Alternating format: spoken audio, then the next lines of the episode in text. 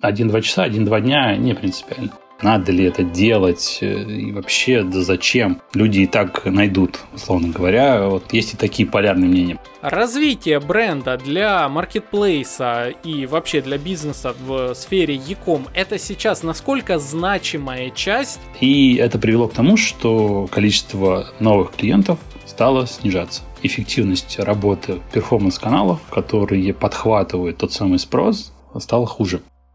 Друзья и коллеги, перед началом выпуска небольшое напоминание о том, что у нас есть телеграм-канал подкаста «Маркетинг и реальность», ссылочка на который находится в описании, где между выпусками выходит, ну, возможно, два, три, иногда четыре целых пять десятых дополнительных выпусков подкаста, которые находятся только лишь в нашем телеграм-канале. Поначалу я думал, что это будут небольшие голосовухи, как вот для своих, однако каждый раз это превращается практически в полноценные подкасты. На самые разные темы: подкастинг, личный бренд, пиар, работа со СМИ, какие-то взаимоотношения с партнерами и клиентами. В общем, там я делюсь всем тем, что не успевает попасть в основные выпуски подкаста «Маркетинг и реальность». Так что, коллеги и друзья, кто хочет еще больше пользы от нас, переходим в наш телеграм-канал, ссылочка на который находится в описании этого выпуска, сразу после того, как дослушаем этот выпуск до самого конца и, конечно же, сделаем его репост, коллеги. А теперь приглашаю в новый выпуск подкаста. Вы слушаете третий сезон подкаста «Маркетинг и реальность», аудиобиблиотеку знаний и опыта экспертов из сфер маркетинга, брендинга и пиара. Третий год подряд мы изучаем основы, правила и инструменты трансформации потребительского поведения. И на пути к сердцам наших целевых аудиторий с вами, как всегда, я, бренд-стратег Александр Дяченко. А также Анастасия Дяченко, редактор и информационный голос подкаста. Не забывайте проверять описание каждого выпуска, ведь там могут быть подарки от наших партнеров. В очередной раз благодарим вас за ваши лайки и звездочки в плеерах, комментарии, репосты и донаты. И приглашаем в новый выпуск подкаста. Друзья и коллеги, всем привет! С вами Александр Дяченко, бренд-стратег, маркетолог и автор этого, как всегда, замечательного подкаста «Маркетинг и реальность». Коллеги, ну, в последнее время количество упоминаний сферы e-com у нас в подкасте, пожалуй, аж зашкаливает. Тем не менее, даже за рамками нашего подкаста чуть ли не каждая вторая конференция по интернет-маркетингу, по диджиталу в целом, так или иначе нам рассказывают о том, что e-com это тренд, все деньги там, реклама там, вообще вот если вас нет в e-com, то, ну, наверное, что-то с вами не так. В связи с чем в рамках этого выпуска сегодня я решил пригласить к нам гостя, который, я надеюсь, нам поможет понять, из каких ключевых частей состоит современный интернет-маркетинг в e-com. Так что, коллеги и друзья, представляю вам, в гостях у нас Кирилл Лымарь, директор по интернет-маркетингу и рекламе «Мегамаркет». Кирилл, здравствуйте, рад слышать вас в подкасте. Всем привет, взаимно, очень приятно. Кирилл, расскажите нам, чем конкретнее вы занимаетесь в Мегамаркете и вообще на какие части делится маркетинг внутри Мегамаркета? Ну, смотрите, давайте пройдемся зоном ответственности, как мы делим свой маркетинг сейчас. У нас он концептуально разделяется на два таких больших блока, которые для, наверное, простоты понимания проще назвать би ту би и би ту си маркетинг. У меня часть, которая би ту си и взаимодействие с клиентами, с информированием, с коммуникацией, с донесением какой-то информации через каналы привлечения, через каналы трафика. И вторая часть маркетинга – это би ту би. По сути, это тоже взаимодействие с клиентами, но через другого нашего клиента, через продавца. У нас их два, у любого маркетплейса их два клиента. Это клиент-покупатель и клиент-продавец. У меня часть с информированием клиента покупателями. Во второй блок – это вот работа через продавцов. Когда необходимо вместе с коммерцией, продуктом договориться о каких-то товарах, об ассортименте, о стоимости. И через вот эти механики уже привлекать клиентов. По сути, наша задача моего блока – это привлечь клиента, поймать его, зацепить, привести на площадку через различные механики или какие-то форматы внешней коммуникации. После этого, после попадания на площадку, приходит в роль уже работа команды би ту би, которые через клиентов-продавцов появляют, обеспечивают нам ассортимент на площадке, цены, что немаловажно, а также различные акции. Поэтому задача би ту си привести клиента, дальше би ту би должны поддержать вместе с коммерцией, поддержать это хорошими ассортиментами и ценой. Дальше уже вступает в зону действия продуктовая команда и ай ти. Там уже удобство использования витрин, такое юзабилити и введение клиента до там, корзины, чтобы ему было приятно, комфортно сравнить товары, посмотреть, почитать, поглядеть на них и положить в корзину и сделать заказ. Вот. Ну, а после этого, собственно, последний этап вот жизни, скажем так, клиентов внутри e-кома – это логистика и это доставка товара. Вовремя, в срок, в удобное и выбранное время привести этот товар до клиента – это немаловажная часть и задача, собственно, любого бизнеса. Это про наши сферы и про то, что мы делаем. Вот. Как, как у нас это разделяется с точки зрения там, каких-то показателей, например, за что мы отвечаем как маркетинг, ну, в принципе, как компания, это оборот. Это первый там, главный уровень любой компании, куда она стремится, какие цели и задачи ставит, это оборот, который нужно сделать, выполнять. И, соответственно, доля рынка, которую занимает компания, тоже измеряется через этот показатель. Внутри него он, собственно, так, это верхнеуровневая такая вершина айсберга, которая разделяется там, на покупательские метрики и категорийные какие-то метрики. Покупательские – это количество клиентов, и все взаимодействия с площадкой, категорийные метрики – это те, которые показывают, какая доля той или иной категории вот в общем сплите, в общем пироге всех, всех заказов и всего оборота. И, соответственно, здесь моя зона ответственности – это те самые покупательские метрики. Это количество новых клиентов, которые мы должны привести на площадку извне. Также уровень возвращаемости этих клиентов, так называемый retention rate, с которым клиенты должны к нам возвращаться обратно, приходить и делать там повторные заказы, несколько, два, три, четыре, пять и так далее. В общей сумме это такая активная клиентская база. Вот тот показатель, на который мы смотрим, он состоит из новых клиентов и из вернувшихся для нас клиентов. И балансирующим здесь является это стоимость привлечения новых клиентов. Он вытекает из того бюджета, который он есть, он не резиновый, не бездонный, как бывают такие мифы и заблуждения. Насчет, вот, он всегда ограниченный, и в рамках этого бюджета, собственно, мы работаем, мы бы рады покупать на рынке клиентов новых, там, условно, за десять тысяч рублей, но бюджет такой не тянет. Поэтому есть ограничивающий этот фактор, как стоимость новичка. Соответственно, мы должны привлекать ну, определенное количество новичков с определенной стоимостью. Дальше все это собирается вверх. Количество новичков с определенной частотой покупок и средним чеком, они формируют тот самый оборот и ту самую долю рынка, которую мы на выходе получаем. Метрики покупательские такие явно связаны с продажами. И еще одна часть метрик, входящая там, в мой блог, это медийные метрики, это охватные метрики. Самое там, простое для понимание отслеживания – это там, доля нашего голоса и знания нашего бренда, какой верхний этап, где мы полномерно там, спрос наращиваем, растим знания бренда, чтобы про нас знали, понимали, помнили и видели нас всегда. Это такой верхний этап воронки. Внутри би ту си-маркетинга там классические, все классические этапы воронки. Команда медийная рассказывает о бренде, рассказывает о каких-то крупных акциях, которые у нас проходят, формирует спрос. И формирует знание, что в случае поиска информации, на второй, переходящий на второй этап клиент ищет информацию уже с сформированным спросом, с желанием что-либо купить. Он видел этот бренд и вспоминал про него. Да, я его где-то видел, да, я про него что-то слышал, хотя бы на этом уровне он был ему уже знаком, когда он делает первый заказ и еще что-то пытается найти. Соответственно, охватная ребята, охватно-медийная команда занимается тем, что формирует этот спрос, а дальше вот вступает в роль перформ-маркетинг, который этот спрос подтягивает к себе и втягивает в нашу площадку. Вот это такая вторая часть би ту си-маркетинга.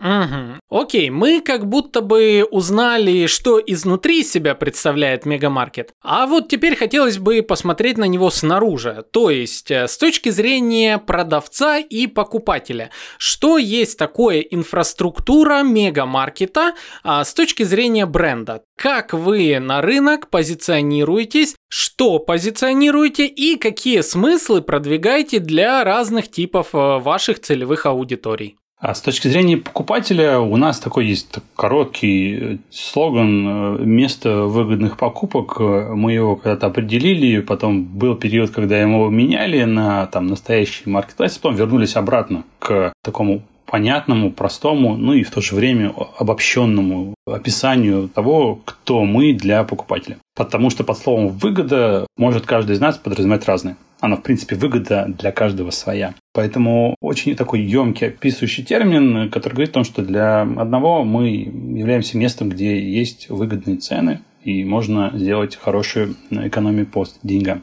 Кто-то под выгодой подразумевает экономию времени. Соответственно, выгода у каждого своя, и вот такой обобщающий термин, где место, где эту выгоду можно найти. Каждый для себя. У нас же можно и сравнить товары, и отзывы почитать. Как бы все вот в одном месте, все, все, все хорошо с точки зрения клиента. Для продавцов тоже есть слоган со словом «место». Это такое место встречи покупателей и продавцов. То есть место, где у нас, собственно, два элемента, которые один хочет купить, другой продать товар, соединяются и встречаются. Это если говорить про слоган для продавцов, но вот в, наверное, сравнении в таком в более приземленном масштабе, то это является таким источником диверсификации дохода для продавца. Соответственно, он, выходя на, к нам, получает разносторонний приток к себе дохода.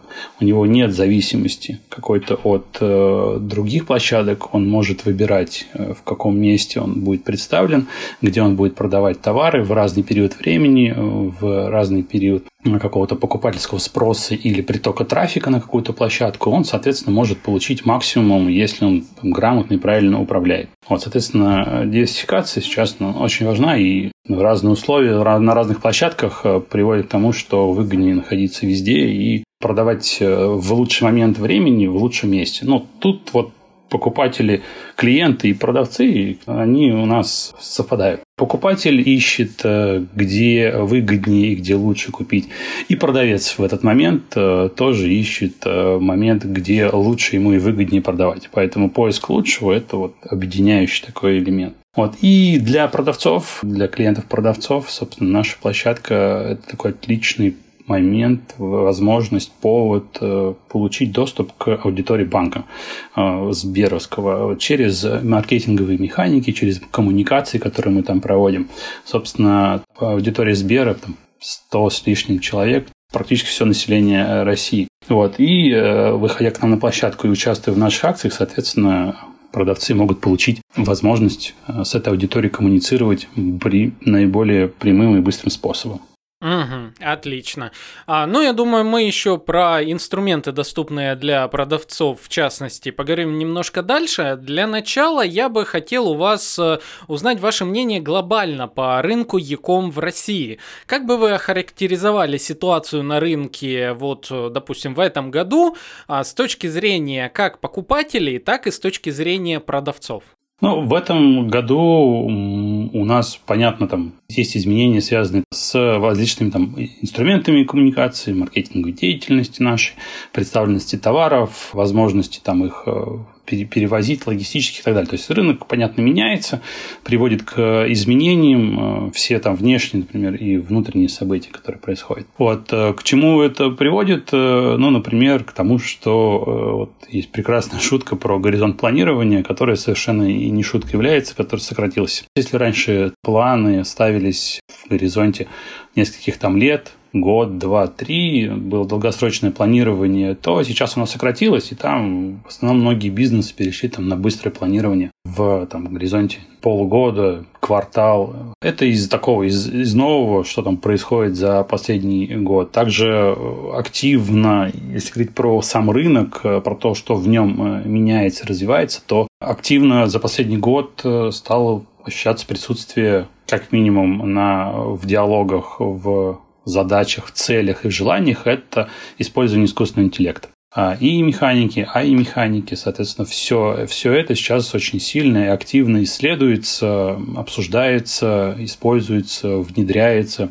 Вот. И, конечно же, вызывает, в, с одной стороны, интерес, потому что процессы ускоряются, с другой стороны, у участников тех, кого это оказывает непосредственное влияние, вызывает опасения относительно того, что может произойти простое замещение функций, и будет рынок труда пересматриваться совершенно уже в другую, в другую сторону. Но, тем не менее, бизнесы и компании подхватывают это новшество, этот тренд, и в нем начинают активно принимать свое участие. Вот, с точки зрения клиентов, я бы выделял сейчас развитие доставки. Это как фактор, который был и продолжает свое действие, наращивая обороты по скорости доставки.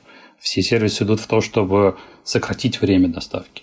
Уже там не час, не, не два, а уже там тридцать-пятнадцать минут, сорок пять минут. Вот идет борьба, а, ну, особенно в крупных городах, где это уже достаточно долгий период времени присутствует на рынке, идет борьба за скорость. Чем быстрее, тем лучше. Еще, конечно же, есть компании, которые остаются приверженцами более долгого периода доставки, говорят, что ну, мы не пойдем, нам это нет необходимости, у нас клиенты другие по-другому делают свои заказы. И тут, к сожалению, мы видим, как доля компаний с таким подходом, она в общем обороте рынка снижается. Вот, соответственно, по мере проникновения вот этого знания о том, что есть такая отличная опция для клиента, как получить товар там быстро, за пятнадцать минут, или же в тот период времени, когда ему это хочется, ну, условно, там, доставка там, по клику, она с тем, с тем временем, как она проникает в сознание клиентов, она начинает набирать, начинает свою популярность. Мы проводили как-то исследования, смотрели, спрашивали людей вот внутри регионов относительно того, насколько вам важно получать там час-два или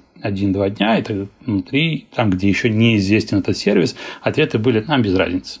один-два часа, один-два дня не принципиально. А внутри регионов, где эти сервисы уже известны были, все говорили, да, нам важно получать быстро, да, еще лучше получать тогда, когда я хочу. Это такой аналог замены пункта выдачи заказа. Когда ты просто сидишь дома, тебе приходит сообщение о том, что товар здесь недалеко от тебя находится в Dark Store, и в тот момент, когда ты хочешь, пожалуйста, нажми кнопку, и через пятнадцать минут курьер тебе его привезет. Тебе не нужно идти куда-то в ПВЗ, что-то делать, ты можешь дома получить, посмотреть, примерить, потом вернуть, если что-то не понравилось. Это очень удобная, абсолютно классная замена пункта выдачи заказов. Вот, это с точки зрения клиентов, куда идет там доставка, вот, развивается доставка. Вот. По компании в целом сильны еще мнения относительно персонализации. Это то направление, которое активно тоже развивается. Все пытаются предугадать, предсказать, когда, в какой момент клиенту что-то нужно. Все больше и больше приятных положительных кейсов, когда это происходит точно. Соответственно, для клиента это плюс. В любом случае, он в нужный момент времени получает хорошее выгодное предложение, потому что кто-то подумал, предсказал, предугадал и сделал его, сформировал и отправил клиенту. Это отличное развитие. И еще бы я выделил движение в сторону онлайна из офлайна. Это такой тренд, который был, есть и будет. В принципе, рынок меняется в сторону онлайна, при этом внутри него онлайн-игроки пытаются тренд ускорить, пытаются эти попытки сделать, пытаются перевести клиентов еще быстрее в онлайн-направление из офлайна. Это не всегда получается напрямую, потому что процесс сложный. И видно, как в результате самой такой действенной стратегией является зайти внутрь офлайна, то есть, условно, на территорию жизни клиента, которого ты хочешь перетащить, и там внутри него, внутри, внутри этой территории уже начинать рассказывать о плюсах, которые есть в онлайн-заказах. Ну, то есть, открываются ПВЗ с, условно, какими-то там элементами мини-маркетов, где человек, забирая заказ, может что-то купить здесь напрямую. Либо открываются точки выдачи. Не так давно там была история, новость о том, что там кухня на районе открыла первую офлайн-точку свою. Соответственно, будет уходить в мир офлайн и потом через вот такое взаимодействие на территории клиента простраивать мостики в мир онлайна, чтобы он переходил в онлайн и заказывал уже там. В общем, попытка вот забрать клиентов из офлайна перед онлайн, она есть, была и, и будет. Это никуда от нас не денется. Наверное, из того, что помимо того, что есть элементы, которые там новые появились, условно, есть те, которые живут с нами, развиваются, я бы еще отметил, те, которые не полноценно раскрылись, наверное, о них много говорили, но какого-то реального на текущий момент результата не видно в отношении там, тех же метавселенных. Это был очень долгий, интересный рассказ о том, что вот есть, появляется такая метавселенная, они могут быть разные, но практического не видно. К сожалению, вот дальше красивых историй, кажется, в практике на рынке незаметно, чтобы это как-то внедрялось, изменялось, и все, что связано с вот такими ви ар-технологиями, пока тоже находится на уровне размышлений, мне кажется, просто изучения и попытки применить в разных отраслях. Идеи хорошие, там, примерка онлайн, ви ар, что-то, но вот против реального там появления клиента в ПВЗ или же доставки по тому же там клику, эта инициатива проигрывает. Понятно. Так, ну, постараюсь все подытожить, то, что вы сказали. Вы выделили три ключевых игрока рынка. Это продавцы, клиенты и сами компании, работающие в e-com. Продавцы в текущем году понимают, что горизонт планирования сжатый, соответственно, они уже ориентируют свои бизнес-процессы под это. Также видят, как искусственный интеллект и все проявления его в разных инструментах наступают условно на пятки и меняют опять-таки как-то бизнес-процессы. Клиенты в данном случае очень обеспокоены скоростью доставки. Я тут сам как постоянный покупатель всего в онлайне могу сказать, что не так, наверное, даже важно именно скорость иногда, как иногда очень хочется, чтобы прогнозы были точны. И не было там сообщений формата «нам пришлось перенести доставку из-за там каких-то трудностей». Это так, просто боль а, моя личная. Далее вы сказали, что компании, соответственно, делают фокус на персонализацию, это раз, и подстраивание а, различных категорий товаров под пользователей. Второе – это переход из офлайна в онлайн. И третье – то, что так и не сработал вот этот хайп вокруг метавселенных и ви ар-технологий. Окей, если учитывать все ранее сказанное, то в этом ключе насколько Мегамаркет отвечает текущим запросам рынка с точки зрения продавцов, покупателей, насколько все это интегрировано у вас и есть ли что-то, что выделяет Мегамаркет на общем e-com рынке среди конкурентов? Но мы, глядя на, естественно, как меняется рынок, предвосхищая это, пробуем все инструменты, которые появляются. Все тренды, все лучше, лучше всего это попробовать и получить какие-то результаты, положительные, отрицательные. Тут не столь важно, главное, чтобы это был результат, который потом можно будет планировать в будущем, собственно, либо продвигать технологию какую-то, например, либо отказываться от нее. Вот, применительно к всему там, тому, что я выше сказал, мы у себя развиваем активно и идем в сторону доставки по клику с точки зрения там, такой альтернативы, как я рассказал, по пункту выдачи заказов физического. При этом пробуем также клиентов из офлайн перетянуть в онлайн, но за счет там, возможностей там, каналов экосистемы Сбер. Это отделение, физическое отделение Сбербанка, где есть вот, контакт человека с человеком, и там мы пытаемся, собственно, вот, на, находясь на территории офлайна, рассказать про онлайн, объяснить теми методами, которые клиент привык получать в офлайне, то, то информацию. Вот, соответственно, мы там пытаемся на этой территории перетянуть онлайн. Эти тоже попытки есть. Вот, используем, однозначно зашли на территорию искусственного интеллекта, смотрим, как он может помогать. Но в нашем ключе мы все-таки прежде с того, что такое, будущее этих технологий – это помощь. Есть такое прекрасное сравнение, что будущий человек это будет такой Homo Copilot, где искусственный интеллект будет таким вторым пилотом для человека и будет помогать усовершенствовать его функции, там, а не замещать его в каких-то ролях. Поэтому вот здесь мы смотрим на то, как искусственный интеллект помогает там, ускорить какие-то процессы, улучшить его качество, например, там, в дизайне, в отрисовке каких-то элементов, в подготовке текста, с точки зрения там, оптимизации там, текстовой страниц различных. Это тестируем, смотрим, как получается, улучшаем алгоритмы, в общем, процесс такой работы. И еще из таких последних нововведений, о чем постоянно говорят, о том, что появляется новый вид рекламы, это ритейл-медиа, новый вид площадки, где находится, собственно, реклама, и аудитория вот в ритейле уже сопоставима с тем, что дают классические медиа.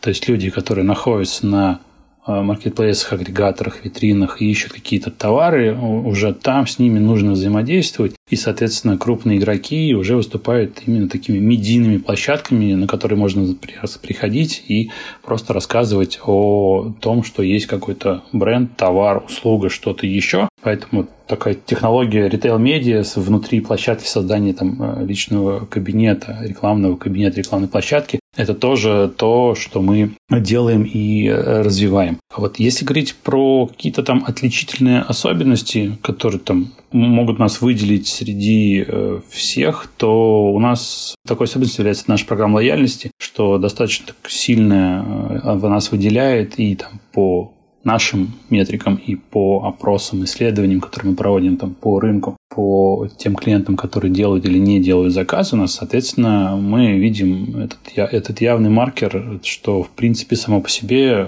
дорогого стоит сделать хорошую программу лояльности. благодаря которой клиент будет возвращаться и возвращаться на площадку, делая и делая заказы. И вторым таким отличительным пунктом я бы назвал это доставку по клику, которую не так много развивает игроков на рынке. Мы идем в, в нее, потому что нам она кажется таким будущим, за которое намного приятнее будет получать сервис клиента именно через такую доставку, нежели там другие какие-то классические методы.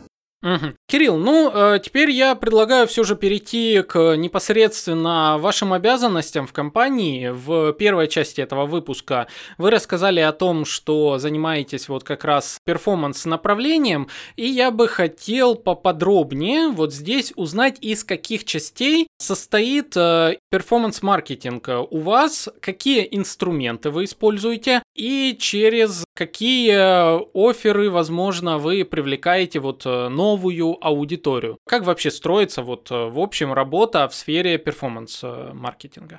Перформанс – это такой большой обобщающий термин, это большой пул каналов под собой имеет. Цель у них, у всех этих каналов достаточно просто формулируется – это подхватить, привлечь клиента с уже сформированным спросом. Также в моей зоне ответственности команда, которая занимается верхним этапом воронки, это медиа-охваты, ТВ, онлайн, видео, любые охватные механики, методы. Вот, соответственно, команда вот медийная отвечает за создание этого спроса. Рассказали, в общем, охватно на всю аудиторию, просто поселили в знания, в головы людей о том, что либо есть такой бренд, компания, как Сбер, Мегамаркет, либо есть какое-то предложение. Акционное, товарное, в зависимости там, от времени и места. Вот, соответственно, это задача первого верхнего такого этапа воронки – сформировать, сформировать спрос, интерес. А дальше, после того, как он сформирован, собственно, любой покупатель идет в привычные ему каналы. Привычные ему каналы – это может быть либо поиск, либо соцсети, либо какие-то площадки, агрегаторы, где он привык, собственно, получать вот ответ на свои вопросы. Здесь вступает в роль уже работа команды перформанс-маркетинга. Внутри этих каналов мы должны быть там вверху, на первых позициях, местах, чтобы после того, как клиент захотел что-либо купить, он нас там увидел, вспомнил о том, что он не так давно где-то в ТВ видел ролик с упоминанием этого бренда, и, соответственно, у него сложилась в голове у клиента картинка о том, что да, я видел, знаю, класс, теперь вот здесь есть какое-то интересное предложение, какой-то, может быть, оффер, который мы даем в конкретном канале, и он идет, уже попадает через перформанс-канал непосредственно к нам на площадку. Дальше уже вступает, как я говорил, в роль ассортимент, цены и вот работа второй части маркетинга, коммерции и продукта, после чего счастливый клиент через уже упомянутую несколько раз доставку по клику получает себе товар домой. Сами перформанс-каналы, они там состоят из большого пула. Кратенько пройдемся там по всем. Основные – это контекстная реклама внутри поисковых систем. То есть одно из мест, куда приходит клиент с запросами, является поисковая система. Доля такая снижается, потому что вот есть сильные игроки, есть маркетплейсы, появляются новые вот эти ритейл-медиа пространства, где пользователь ищет в первую очередь товары там. То есть доля людей по нашим замерам, по исследованиям, приходящих в поисковые системы, снижается. Мы проводили исследование, спрашивали человека, куда при желании что-либо купить, товар куда ты направляешь в первую очередь. И большинство респондентов уже сейчас отвечают, процентов там, семьдесят, говорят о том, что мы идем на какой-то маркетплейс. Процентов двадцать клиентов говорит о том, что мы идем там в поисковую систему и что-то там пытаемся найти, а уже большинство идет непосредственно в какое-то привычное место и ищет товары там. Это речь в контексте именно товарного спроса, когда человек понимает, что он хочет купить, и вот какой-то товар непосредственно ищет. Поиск смещается, но, тем не менее, внутри поисковых систем все равно присутствует большой объем аудитории, людей, которые там пытаются найти и удовлетворить свой спрос. Вот э, контекстная реклама, собственно, показывает объявление внутри поисковой системы и там привлекая либо на категорию товаров, либо непосредственно свой товар клиентов к нам уже на сайт. А там ограничение – это емкость.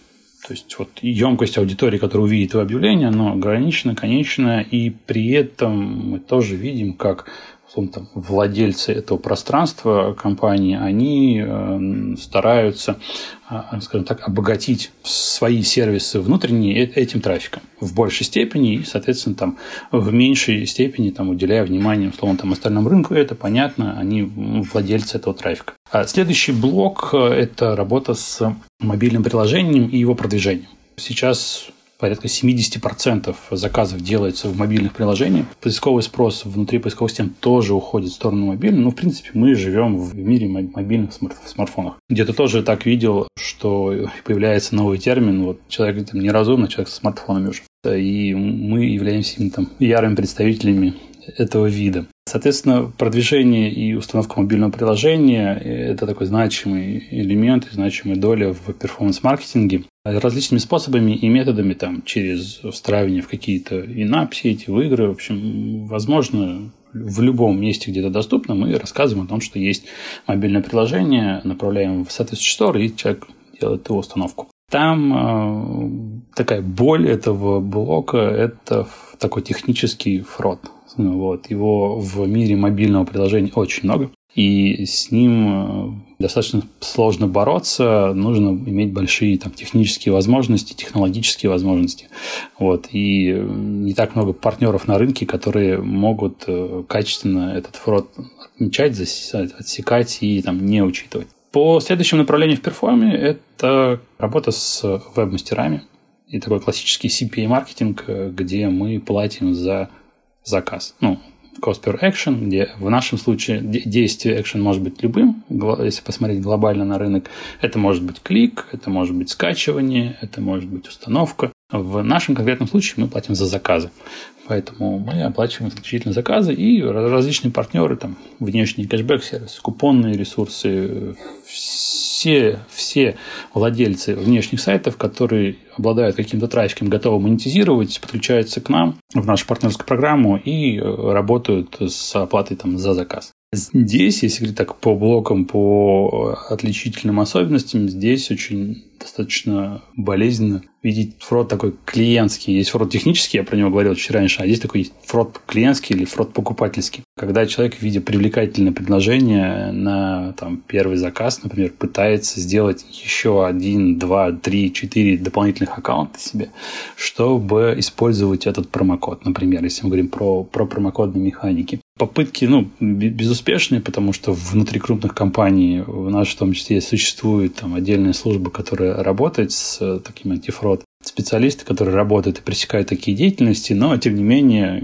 это не значит, что клиент не будет пробовать это сделать. А следующим блоком является сео. Это работа в, также внутри поисковых систем, только не в платной его части, а в бесплатной уже выдаче. Тут э, зависимость простая. сео не быстро. Результаты там, появляются через несколько месяцев. До полугода доходит срок ожидания какого-то вот, воздействия и результатов появления там, в поисковой выдаче в бесплатной ее зоне. Ну, в отличие от контекстной рекламы, где там, через день-два твое объявление уже крутится вверху, например, и ты уже получаешь какой-то трафик и заказы. сео нужно ждать, но это условно бесплатный канал. То есть там никому не нужно платить, соответственно, и результат не такой быстрый. И нет инструкции, как это делать. Это такая серая зона, там очень много мифов, историй о том, как это работает, как это не работает, но никаких инструкций, понятно, нет. Ни одна поисковая система не предоставляет алгоритмы, не раскрывает их, чтобы их нельзя было воспроизвести, условно, и подделать. И относительно нового, недавно появившихся каналов в целом, ну, недавно, в горизонте там нескольких лет, это работа с микроблогерами, которые тоже там работают за заказы, например, по этому, этой же схеме, но все равно мы выделяем как отдельное направление, это микроблогеры. Отличный потенциал, и у нас с каждым там, днем, мне кажется, все больше и больше блогеров в принципе становится в стране естественным образом, поэтому это такой рынок, который будет расти и развиваться, и масштабироваться. Вот, соответственно, вот туда выходить – это достаточно интересное направление, и результаты оттуда тоже хорошие, когда ты работаешь не только с охватными большими блогерами, но и работаешь с небольшими, у кого там группы могут достигать там, тысячи, даже пятьсот человек бывает групп. И результаты оттуда достаточно хорошие, если опять-таки их суммировать в сумме, вот, посмотреть на весь этот пункт, то хороший результат. И вот, условно, у нас за пределами, но все равно это относится к части перформанс-маркетинга, это работа с каналами банка, с каналами Сбера, которые предоставляются, это каналы коммуникации. То есть тут взаимоотношения такие же, коммерческие, банк от себя, от своего лица, доступными инструментарием, который мы оплачиваем, рассылает, дает какую-то коммуникацию про нас. Ну, например, там пуш приходит, или же внутри приложения Сбербанк онлайн есть там наши баннеры, какие-то карточки товаров, либо вот внутри отделений, физических отделений, куда каждый человек приходит за там, получение какого-то там услуги, которые первичные, там, карту, например, получить он хочет. Соответственно, вот внутри отделений происходит там, информирование, реклама нашего сервиса и там, помощь в его там, каком-то там, изучении, например. Вот, соответственно, мы используем все каналы, которые есть внутри банка, и это такой большой, значимый часть направления деятельности и такая обособленная. Государство внутри государства с точки зрения там, набора разных каналов, которые там используются, они очень разные, поэтому выделены в отдельное. Вот, тем не менее, вот с этой базой, с возможностями, которые есть по сегментации, по исследованию, по изучению внутри каналов, работать очень интересно. И для нас, ну как для маркетологов, для ребят, которые отвечают за маркетинг, это большой плюс иметь такие возможности. Угу. Очень интересно, я себе сидел, делал заметки и даже некоторые выводы тут себе подчеркнул, хотел бы как раз их озвучить. Из всего того, что вы сказали по поводу каналов трафика, которые вы используете, вот что я отметил, что, ну, во-первых, это контекстная реклама, и здесь вы сделали пометку о том, что с каждым разом как будто бы количество трафика из поиска уменьшается, потому что растет узнаваемость отдельных маркетплейсов среди аудитории пользователей, покупателей, и, соответственно, люди с каждым разом уходят больше напрямую в конкретные какие-то маркетплейсы. И вот тут дальше хочу поговорить очень на тему узнаваемости вообще бренда маркетплейса. Чуть позже обсудим. Далее вы сказали, что занимаетесь продвижением мобильного приложения, и там есть боль касаемо технического фрода. Работой с веб-мастерами по си пи ай-модели, а там есть боль покупательского фрода.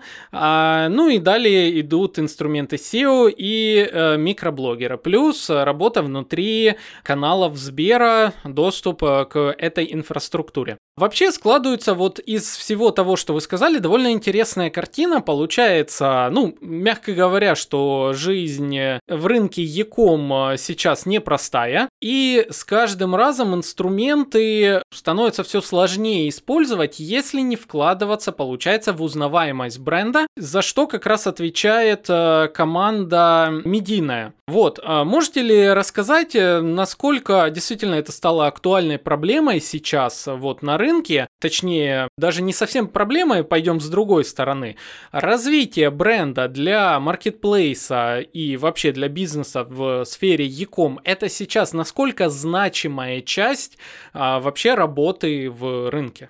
С точки зрения развития вот, узнаваемости бренда, у нас есть прекрасные э, результаты, такие внутренние цифры, данные, которые мы получили сами там, для себя, которые позволяют, собственно, давать ответ на этот вопрос. А надо ли развивать, надо ли это делать и вообще да зачем? Люди и так найдут, условно говоря. Вот есть и такие полярные мнения. Вот у нас был период, был там, опыт внутренний, когда мы на какой-то период времени, там, несколько месяцев, отключали вот как раз-таки ТВ-рекламу, охватные какие-то медийные продвижения. История, мы там готовились к изменениям, и ну, это было несколько лет назад. Вот. И мы, соответственно, просто период, когда мы ничего охватно вот так вот массово не рассказывали. Мы остались только там, на перформанс-инструментах, ну и на собственной базе. И это привело к тому, что количество новых клиентов стало снижаться. Эффективность работы перформанс-каналов, которые подхватывают тот самый спрос, стало хуже.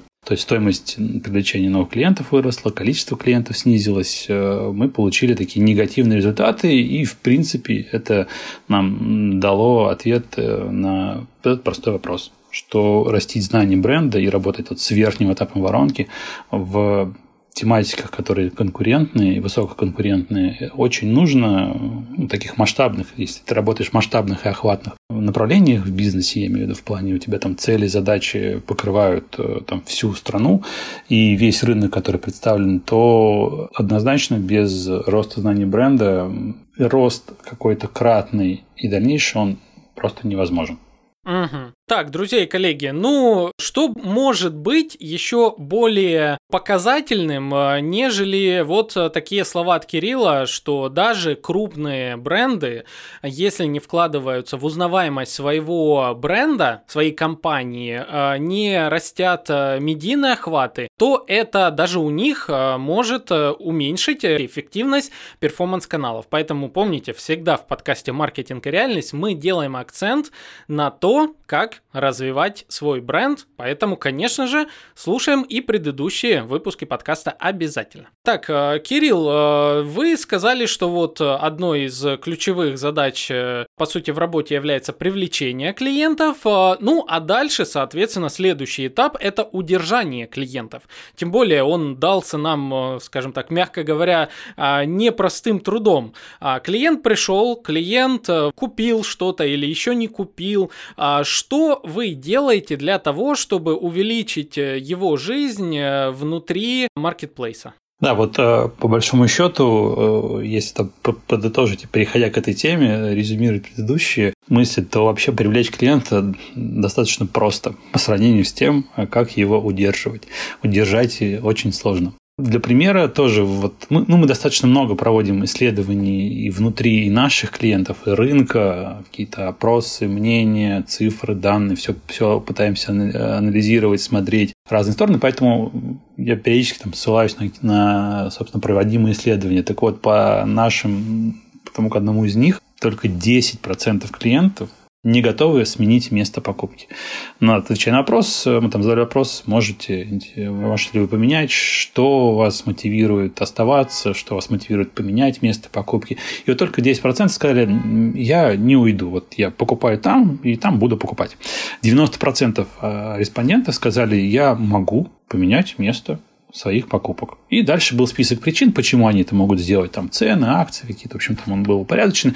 Но факт в том, что вот девяносто процентов человек могут уйти. Соответственно, вот здесь эта задача, ты привлек, а девяносто процентов просто, ну, спасибо, мы можем пойти дальше. Посмотреть что-то выгодное у конкурента, несмотря на то, что вы нас там привлекли. Вот, поэтому лояльность вот в таком классическом понимании, на мой взгляд, она так уходит в прошлое. То есть, когда приверженность к какому-то бренду, месту, она уходит в прошлое, и си эр эм-команда и си эр эм-направление, ну, это такой, становится тоже частью перформанса, где у тебя есть там своя аудитория, только база, там, ты работаешь на своей аудитории уже понятными там объемами, количествами, у тебя нет там неизвестных там сто миллионов человек, живущих во всей стране, например, у тебя есть какая-то текущая база, ты с ней работаешь. Но, тем не менее, задача у си эр эм такая же, точно такая же, как у перформанса, в нужный момент времени спрогнозировать какой-то спрос, интерес, подхватить его интерес, который есть у человека. Только есть возможности, связанные там с тем, как ты можешь эту базу, например, там, сегментировать, изменить и нарезать в нужный, посмотреть там людей, которые там что-то делали или не делают уже в данный момент, посмотреть их склонности, если есть какие-то там внешние данные, подгрузить систему и понять, что они еще делают. Ну, в общем, какими-то методами информации извне обогатить базу и понять, что вот в данный момент времени этому сегменту нужно предложить, вот, сделать такое предложение. И, соответственно, сконвертировать его обратно в клиентов в заказ. И у команды си эр эм, собственно, там даже есть и направление работы с привлечением новых клиентов, что, казалось бы, вроде странным. Команда должна отвечать за работу со своей базой, как они могут генерировать и давать новичков, тех, кто вообще никогда не покупал. Но, тем не менее, там есть аудитория людей, которые просто пришли, например, поставили приложение, авторизовались, что-то сделали, но не дошли до заказа. Они так и не совершили первый заказ, и вот здесь данные, контакты есть, они там какие-то дали свои согласия на коммуникацию с ними. Соответственно, мы с ними через внутренние механики, а они вот э, по сравнению там, с внешними, конечно же, дешевые, тут там ни, ничего не стоит. Отправить какую-то коммуникацию со своим э, клиентом, со своей базой. Мы с ними коммуницируем и превращаем их, догоняем обратно, возвращаем их и делаем их вот теми самыми вообще новичками, которых делают хотя бы первый заказ у нас. Поэтому это тоже часть работы команды си эр эм, как привлечение новой аудитории вот, из э, текущей базы. И второе – это работа, конечно же, с удержанием и с коммуникациями. Из инструментов, которые есть, они, в принципе, мне кажется, понятны и всегда, ну, у всех на рынке они одинаковые. Либо дайте какой-то промокод, это скидка в моменте, скидка на товар. Вот, либо выдать какие-то там баллы, бонусы через там, программу лояльности, условно, там, кэшбэк поднять, повысить человеку. Собственно, два инструмента, вот, непосредственно которыми можно клиента возвращать. И у них есть отличительные особенности. Тоже промокоды работают на, привлекают на категорию с низкими чеками средними, с частотными, где есть частотные покупки и низкие чеки. Там, в принципе, мы видим, что кэшбэк давать на эти категории, ну, большого смысла нет. От того, что тебе там от, товар в двести стоит, который стоит там двести рублей, дадут там двадцать процентов кэшбэка, ну, сумма небольшая у тебя. Поэтому здесь такие категории заходят лучше, например, через промокоды. Соответственно, кэшбэк помогает там, где есть высокий средний чек у таких, в таких категориях. И на таком, на более длительном периоде жизни и взаимодействия клиента с площадкой. То есть вначале, когда есть один, два, три заказа, здесь больше помогут, смотивируют вернуться и делать заказ промокоды. Если человек уже сделал определенное там, количество заказов, шесть, семь, восемь, вот в долгосрочном периоде уже лучше работает как раз таки кэшбэк, потому что это, ну, есть связь с программой лояльности. Человек получает, возвращается, опять покупает. Ну и с точки зрения опять инструментов, таких цифр исследований, которые мы видим и знаем, что вот сумма, например, до пятьсот рублей, которая есть на балансе у покупателя клиента, она не сильно-то и мотивирует вернуться и сделать заказ. То есть смотрели, вот обязательно где-то такой есть порог в пятьсот рублей, который надо перешагнуть клиенту, чтобы у него появилась какая-то мотивация возвращаться и что-то покупать еще дальше на этой площадке. Вот. Ну, собственно, диапазон где-то в пятьсот тысячек, он видится такой оптимальный вот, для устойчивого прогнозирования возвратов. Угу, интересно. Так, из того, что вы сказали, опять-таки, я буду подводить так немножко итоги для наших слушателей. Для удержания клиентов основными считаются э, выделение промокодов, кэшбэки, сегментация аудитории по разным категориям и, соответственно, работа с этими сегментами аудитории. Вот тут у меня еще один вопрос такой. А что касается частоты коммуникации с пользователями?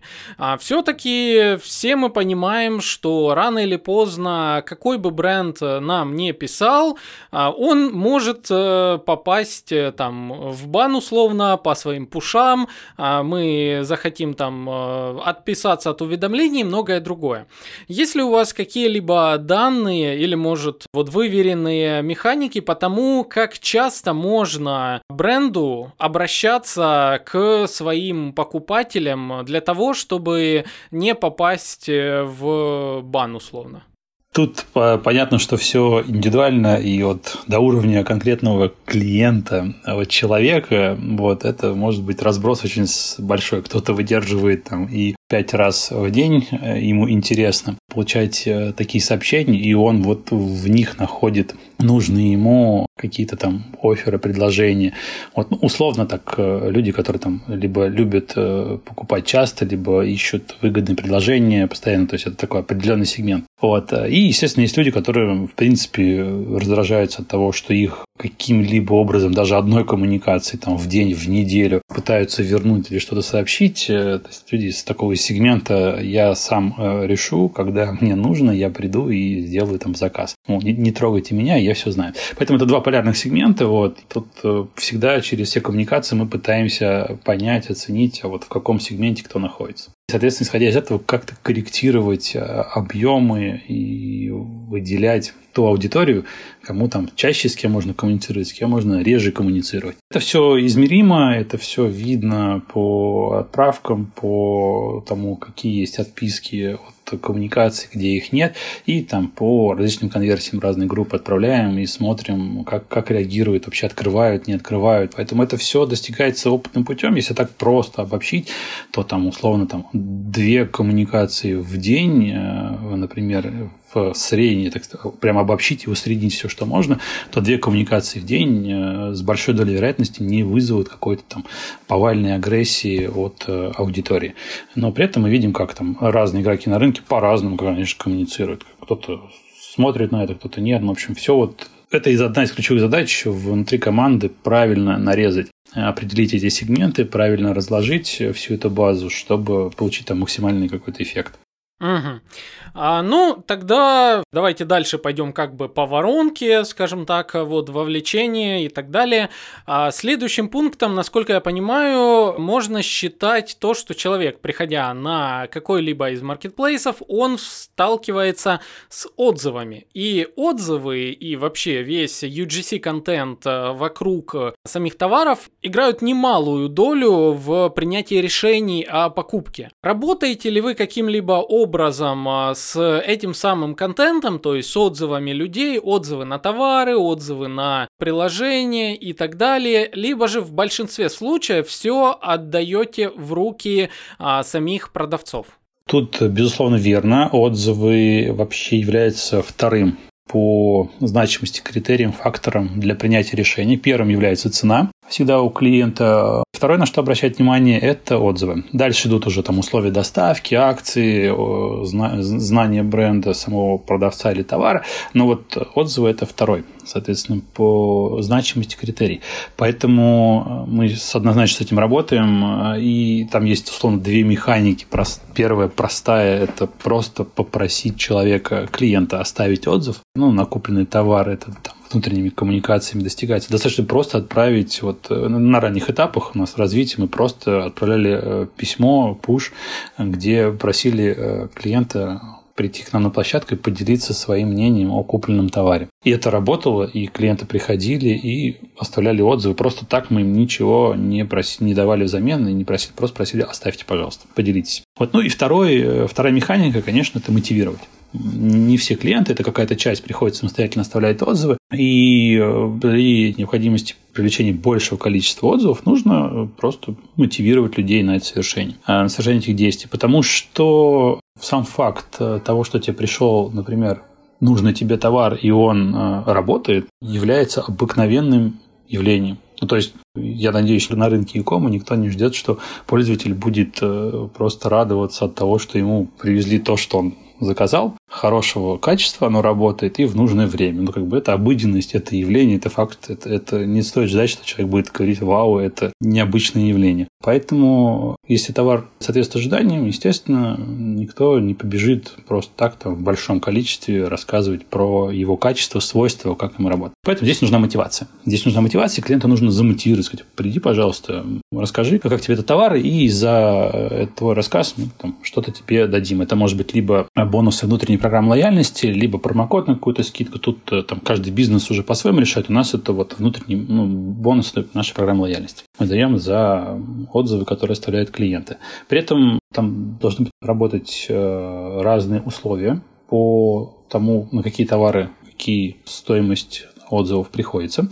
И в зависимости от того, какой контент есть. То есть это просто текст, это фотография приложена, это может быть видео какое-то, снятый обзор. То есть вот это все должно находиться в какой-то градации, чтобы было понятно, что там за более простые комментарии необъемные от нас получается одно вознаграждение, за более объемные другие вознаграждения. Вот. И после того, как ты начинаешь привлекать, у бизнеса всегда возникает вопрос, а что с этим делать? Ну, как бы прошел поток, его же нужно модерировать обязательно. И вот э, задача – это быстро модерировать. Потому что чем дольше ты модерируешь, тем, соответственно, меньше желания у клиента остается приходить и повторно оставлять отзыв. Вот мы проходили свой путь, у нас на старте модерация занимала там семь дней, она была исключительно ручной, и вот мы через все те же искусственные интеллекты, через машинное обучение и нейросеть мы пришли к тому, что модерация занимает сейчас там порядка часа, наверное, то есть это вот по, по сути время передачи там данных по разным системам внутри, вот, и условно там через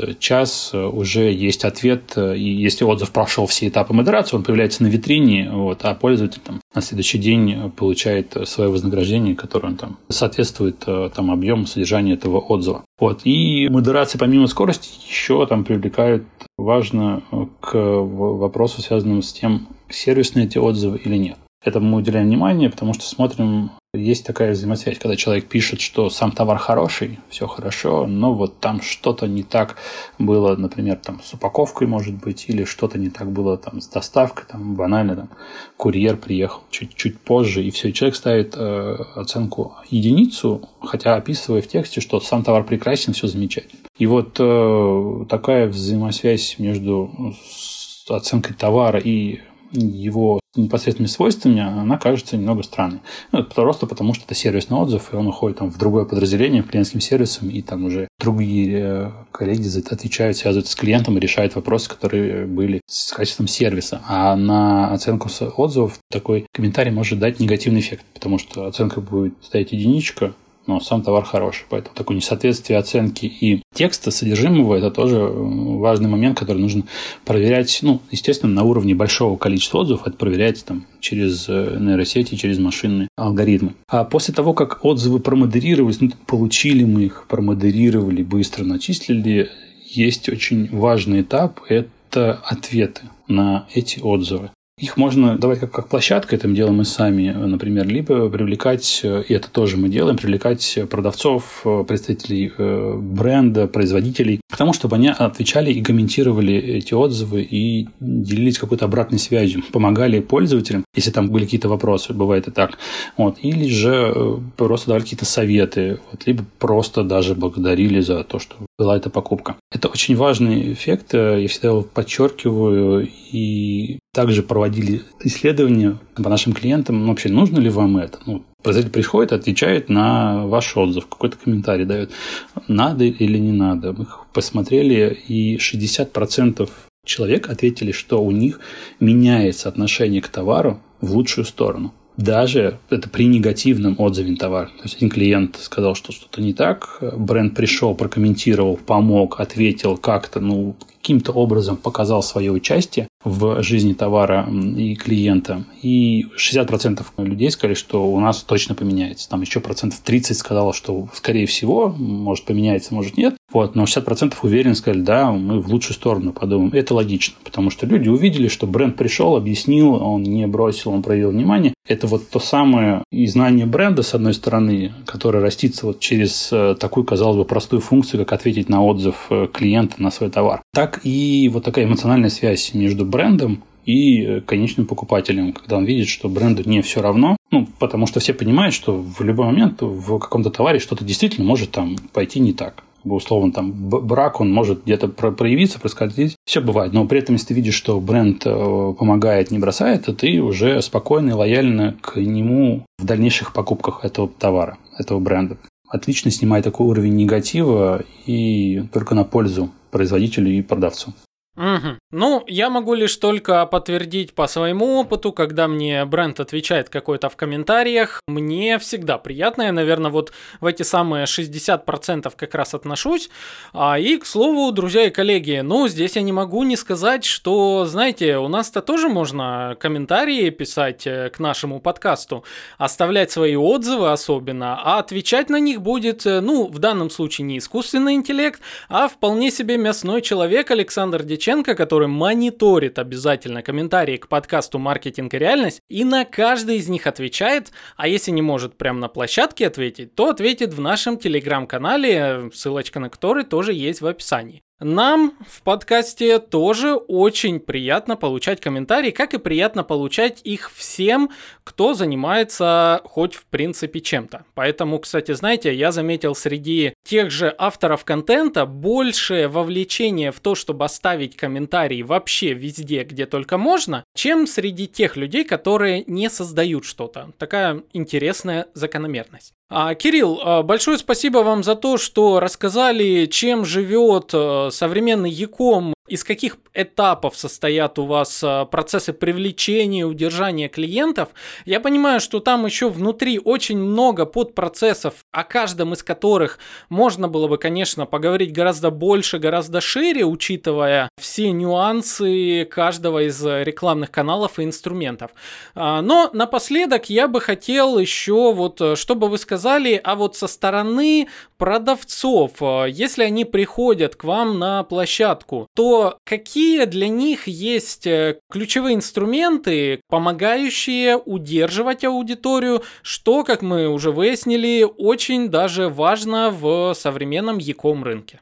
Но с точки зрения вот таких отличительных особенностей, давайте тут как бы тоже понимать о том, что мы вот в такой стадии развития бизнеса e-кома, когда уже у многих, в принципе, все есть. Да, с точки зрения там ассортимента, бесплатности доставки, какого-то там ценообразования, наличия акций, крупных там распродаж и так далее, это понятно, это там все есть у всех. Вот. С этой стороны тут нужно просто соответствовать ожиданиям клиента. С точки зрения там, покрытия инструментов, например, которыми можно взаимодействовать внутри площадки, конечно, все то, что доступно, оно присутствует и у нас. Особенностью является, скорее, программа лояльности, о которой я говорил, и продавцы наши могут в ней участвовать, принимать свое участие через различные там соинвестирования или инвестирования вот в те самые повышенные кэшбэки, в повышенные бонусы, которые есть. Это, наверное, главное отличие как для покупателя нашего, для клиента, так и для клиента-продавца.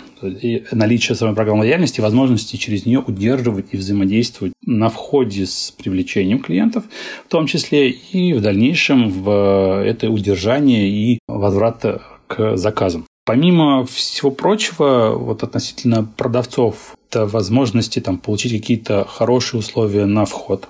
Если у тебя еще не, ты не выходишь на, к этому партнеру и не работаешь с ним, то при соответствующей там, стадии роста и развития партнера, ну, маркетплейса я имею в виду, есть возможность получить там хорошие какие-то выгодные условия на вход этого рынка. Вот. И, соответственно, в дальнейшем там, развиваться и расти, когда ты находишься там, в какой-то там, не в конечной точке развития продукта, а где-то там в середине, соответственно, есть хороший момент. И по инструментам они у нас есть, понятно, такие стандартные, базовые, которые привыкли все на площадках внутри e-кома. Это баннеры, это, понятное дело, подсветка внутри каталогов, какие-то там закрепленные товары, там, выделение товара дня или же участие там, в спонсируемых товарных рекомендациях, товарных подборках, там, внутри карточек каталога. Это все, конечно, есть. Возможность зайти продавцу и использовать наши там, внешние каналы, такие как там контекстная реклама, работа с партнерами, ТВ, эс эм эм, все везде. По большому счету это такая база, с которой, понятно, можно и нужно работать. То есть, выходя на площадку, любой продавец должен ожидать, что у меня есть такой базовый набор инструментов для продвижения и такой минимальный набор. Естественно, он есть. Без него очень сложно будет как внутри самому маркетплейсу продвигаться, так и помогать сделать это партнерам, продавцам. Помимо этого, мы проговорили про отзывы, и можно участвовать вот в тоже наши акции по мотивации отзывов, оставлению отзывов, и делать акцент. Помимо того, что ты отвечаешь на отзывы от своего лица, соответственно, проводя акцию и предлагая клиентам какие-то повышенные бонусы за отзывы на товары определенного продавца или определенного бренда, помимо всего этого, это дополнительная подсветка и внимание аудитории к бренду. То есть лишний раз появляется касание между клиентом и каким-то брендом. То есть он его видит, помнит, запоминает. Можно делать внутри, это тоже как такой фактор, который минимальный набор, свои какие-то отдельные выделенные бренд-зоны или там шоп-ин-шоп магазин внутри магазина.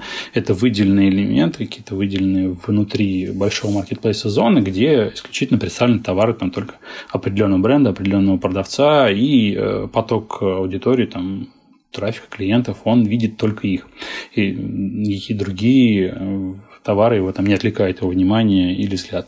Ну и, соответственно, проводить вот какие-то акции, там, связанные с непосредственно персональным таким личным промокодом, который генерирует, производит продавец, и каким-то повышенным кэшбэком, который он дает на товары. Это, конечно, такое дополнительное выделение. Помимо того, что приходит трафик, и клиенты покупают товары, потому что у них есть дополнительные мотивации либо в виде скидки, прямой через промокод, либо через отложенный там повышенный кэшбэк. Вот, помимо дополнительного товара, это еще вот лишнее знание и касание, опять-таки, с брендом, с тем, что этот товар у определенного либо продавца, либо производителя покупается. Угу. Так, ну, друзья и коллеги, я думаю, вы поняли, что тема e-com, мягко говоря, непростая, однако в ней уже очень много всего существует. Все работает как единый механизм, и в этом выпуске Кирилл нам помог увидеть какая-то огромная такая единая машина. Я напомню вам, что если вдруг вам было тяжело на слух воспринять всю информацию, то у нас также выходят статьи по итогам наших выпусков, И статью даже по итогу этого выпуска вы сможете прочитать у нас на сайте маркетинг точка аудио, где мы подробно все распишем, о чем мы говорили, какие инструменты используются в мегамаркете и какие возможности существуют как для покупателей, так и для продавцов. Поэтому не забывайте заходить в описание этого выпуска. Ну а также, коллеги, как я говорил, конечно же, комментарии нам очень приятны, это очень важно, а самое главное, вы помните, что репост подкаста «Маркетинг и реальность» — это плюс в вашу диджитал-карму. Это прям вообще каждый раз мы вам напоминаем, так что делаем репост своему коллеге. С вами были Александр Дяченко, Кирилл Лымарь, подкаст «Маркетинг и реальность», и мы с вами услышимся уже в следующих выпусках. Всем пока! Всем спасибо, пока!